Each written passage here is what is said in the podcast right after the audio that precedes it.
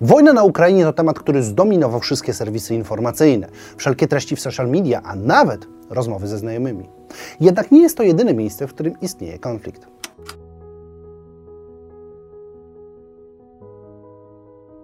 Sytuacja między niektórymi krajami jest napięta od lat. Dobrze znamy sytuację chociażby na granicy obu Korei, najbardziej strzeżonej granicy na świecie, o której odcinek możecie zobaczyć tutaj.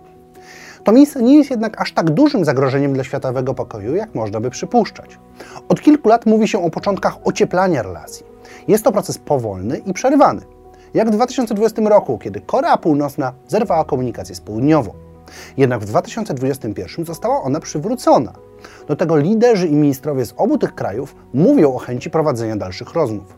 Dodatkowo od lat wykonywane są niewielkie kroki w stronę budowania zgody, a Korea Południowa wykreśliła północną z pozycji wroga. Obie Koree wyraziły też wstępną zgodę na zakończenie wojny, która formalnie trwa od lat 50. Również mamy liczne mniejsze gesty od obu krajów, które przemawiają za tym, że konflikt ten powoli gaśnie. Jednak właśnie rok 2020 pokazał, że może on zostać wzniecony w każdej chwili. Wrogość między tymi krajami jest faktem, a dla Korei Północnej stanowi ona od wielu dekad podstawę budowania polityki i opinii. Jest to w pewien sposób beczka prochu, która jest sukcesem opróżniana. Jednak zajmie to jeszcze kilkanaście lat. Kolejnym tematem, który trzeba poruszyć jest Rosja. Oczywiście ta zaogniła już konflikt, rozpoczynając wojnę z Ukrainą. Niestety nie można wykluczyć eskalacji rosyjskiej agresji na inne państwa.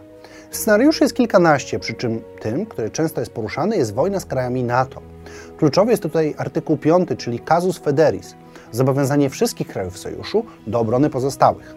W myśl tego artykułu zbrojna napaść na jednego z członków NATO ma być interpretowana jako atak na wszystkich. Taka sytuacja jest możliwa chociażby poprzez państwa bałtyckie czy Polskę. Jest też oczywiście pomysł no-fly zone, który nad ukraińskim niebem byłoby wypowiedzeniem wojny przez państwa egzekwujące tę strefę. Temat ten mocno przebija się w amerykańskich mediach, a sam przywódca Ukrainy poprosił USA o utworzenie takiej strefy w niektórych regionach Ukrainy. Jeżeli amerykański Senat przystanie na tę propozycję, to będziemy mogli obserwować konflikt między USA a Rosją.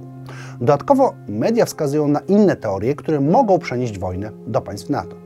Dość istotnym są też starsze konflikty Rosji, chociażby ich napięte stosunki z Japonią. Konflikt ten ma źródła w paru wojnach, a także otwartej dyskusji dotyczącej Kurylii.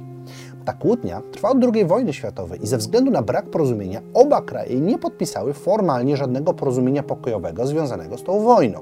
Wszystko rozbija się o inwazję ZSRR na te wyspy w sierpniu 1945 roku, kilka dni przed kapitulacją Japonii. To doprowadziło do sytuacji, w której tereny te znalazły się pod okupacją, jednak dokumenty pokojowe ich nie uwzględniły. Stworzyło to po prostu konflikt, bo oba kraje przez niejasną sytuację uznały, że wyspy należą się im. Rozmowy, propozycje i oferty pokojowe pojawiały się nawet kilka lat temu, jednak żaden kształt umowy nie odpowiadał obu stronom. Obecna sytuacja, w tym dość mocna reakcja Japonii, wskazują jednak, że w tej części świata być może również usłyszymy o serii sporów terytorialnych. Zwłaszcza, że Japonia dokonała już kilkanaście kroków w stronę dość mocnych sankcji. W tym określiła wyspy należące do Rosji jako nieodłączne terytorium Japonii, a to wróży dość zdecydowane akcje. Jeśli jesteśmy w Azji, warto porozmawiać o tym, co dzieje się między Chinami i Tajwanem. Ich relacje to niezwykle burzliwy temat. Ich wspólna historia jest po prostu jednym wielkim konfliktem i nie jest kłamstwem, że Chiny od lat próbują przywrócić swoją kontrolę nad wyspą. W ostatnich tygodniach nasiliły się ruchy chińskiej floty w okolicach Tajwanu. Do tego w rozmowie Xi Jinping, Joe Biden, ten pierwszy przywódca Chin, powiedział, by USA zajęło się Tajwanem odpowiednio, tak by nie naruszyć relacji z Chinami.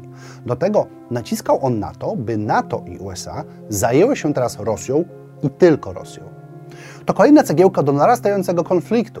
Chiny wielokrotnie wypowiadały się o Tajwanie jako o swoim terytorium, a także w żadnym momencie nie wykluczyły zbrojnej interwencji. W tym wszystkim nie pomaga podzielona opinia międzynarodowa. Istnieją państwa, które uznają Tajwan za niepodległe państwo i takie, które traktują go jako część Chin. Do tego zwiększające się wpływy Chin na świecie powodują, że więcej krajów przekonuje się do tej drugiej wersji. Na dobrą sprawę pozostaje nam tylko liczyć, że wydarzy się coś, co polepszy stosunki obu krajów. Konflikt ten staje się coraz bardziej realny z każdym miesiącem. W ostatnich latach nasiliły się manewry wojskowe i naruszenie przestrzeni powietrznej, szczególnie mocno w ostatnim roku, a zauważalnie w ostatnich tygodniach, kiedy media zwróciły się w stronę Tajwanu przy okazji wojny na Ukrainie. Konflikt ten wydaje się mieć spore szanse na eskalację. Liczba samolotów w tajwańskiej przestrzeni powietrznej rośnie. Chińscy żołnierze mają rzekomo uczyć się planów inwazji na wyspę do złudzenia przypominającą Tajwan. Do tego coraz bardziej naciskają na to, by inne państwa przestały uznawać Tajwan za coś więcej niż terytorium Chin. Pozostaje nam jedynie obserwować sytuację i liczyć, że wydarzy się coś, co rozbroi ten kryzys. Same z siebie nie zmienią się też relacje Izraela z jego sąsiadami. Dużo słyszymy o tym, co się dzieje w Palestynie. Sytuacja zdaje się tam tylko pogarszać po kolejnych raportach o bombardowaniach, zamachach czy akcjach specjalnych. Giną żołnierze, ale też bardzo dużo cywili, bo obie strony prowadzą ostrzał w tereny zamieszkałe. To rodzi tylko większą nienawiść i eskaluje konflikt dalej i dalej, do momentu, w którym jedna ze stron nie wygra. Ten konkretny konflikt jest jednym tylko z przykładów sporów Izraela z arabskimi sąsiadami. Dobrym przykładem innego konfliktu na tej samej osi jest sytuacja między Izraelem a Iranem. Od lat jest on prowadzony pośrednio w różnych krajach, na przykład poprzez fundowanie przeciwnych stron konfliktu czy dostarczanie im zaopatrzenia. Jednak rok 2022 pokazał dość bezpośrednie działania. Po pierwsze, był to izraelski atak na irańską bazę, w którym zniszczono setki dronów a po drugie odpowiedź Iranu, który zbombardował amerykański konsulat w Ibril. Do tego pojawiły się doniesienia o irańskich cyberatakach. Nie są to jednak pierwsze przypadki rodzącego się konfliktu. Gdybyśmy mieli szukać jego źródeł, to musielibyśmy cofnąć się aż do lat 80., kiedy pojawiły się pierwsze incydenty. Wiele z nich jest kontynuowanych, jak chociażby to, że Iran wspomaga różnego rodzaju wrogie Izraelowi organizacje poprzez dostarczanie ekwipunku. Sam Izrael prowadzi jeszcze kilka innych operacji, chociażby w Syrii czy w Iraku. W roku 2020 Izrael odpowiedzialny był za ataki na irańskie magazyny broni na terenie Syrii. Do tego prowadzili oni ataki dronami skierowane w miasta takie jak Bejrut czy Albu Kamal. Izrael ma niezwykle napięte relacje ze swoimi sąsiadami i bardzo często spotkać można doniesienia o kolejnym akcie agresji w rejonie. Istnieje więc szansa, że może wybuchnąć tam kolejny konflikt. Zwłaszcza, że widzieliśmy już, co działo się chociażby w Syrii. A mówiąc o Syrii, trzeba wspomnieć o Turcji. To kraj, który przyjął na siebie bardzo dużo konsekwencji wojny u swojego sąsiada. Do tego cały czas pozostaje on w konflikcie z jedną ze stron wojny domowej w Syrii, Hezbollahem lub Al-Kaidą. W tym momencie w regionie panuje zawieszenie broni, a Turcja wycofała część swoich sił. Nic jednak nie wskazuje, że sytuacja w Syrii ustabilizuje się na tyle, by zażegnać konflikt całkowicie. Jest lepiej niż było, daleko jest jednak od stwierdzenia, że wszystko jest w porządku. Tak samo zresztą jak trwający cały czas konflikt między Turkami a Kurdami. Doniesienia o licznych incydentach związanych z użyciem siły, napadami czy zabójstwami cyrkulują w mediach od lat. Między obiema stronami czuć silną nienawiść i często przerzucają się one odpowiedzialnością za różne wydarzenia. Według różnych szacunków od 1984 do 2015 roku w konflikcie między dwoma narodami zginęło 36 tysięcy osób, przy czym 6 tysięcy było cywilami. Do tego nawet 110 tysięcy osób miało trafić do więzienia. Zniszczono ponad 2000 kurdyjskich wiosek. Konflikt ten powoli rozgrywa się na wschodzie Turcji i niewiele wskazuje na to, że ma się kiedyś skończyć.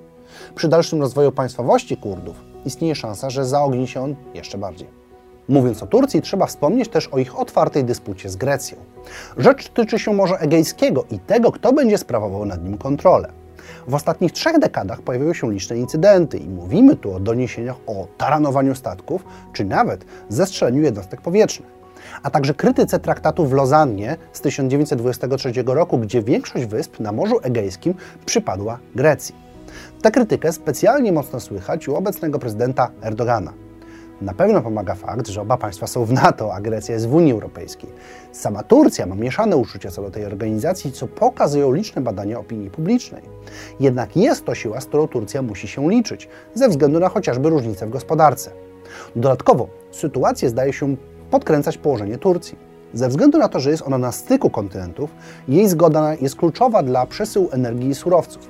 Kluczowe są tu rurociągi, a szczególnie ważny jest EastMed, który miał być połączeniem między Grecją a Izraelem.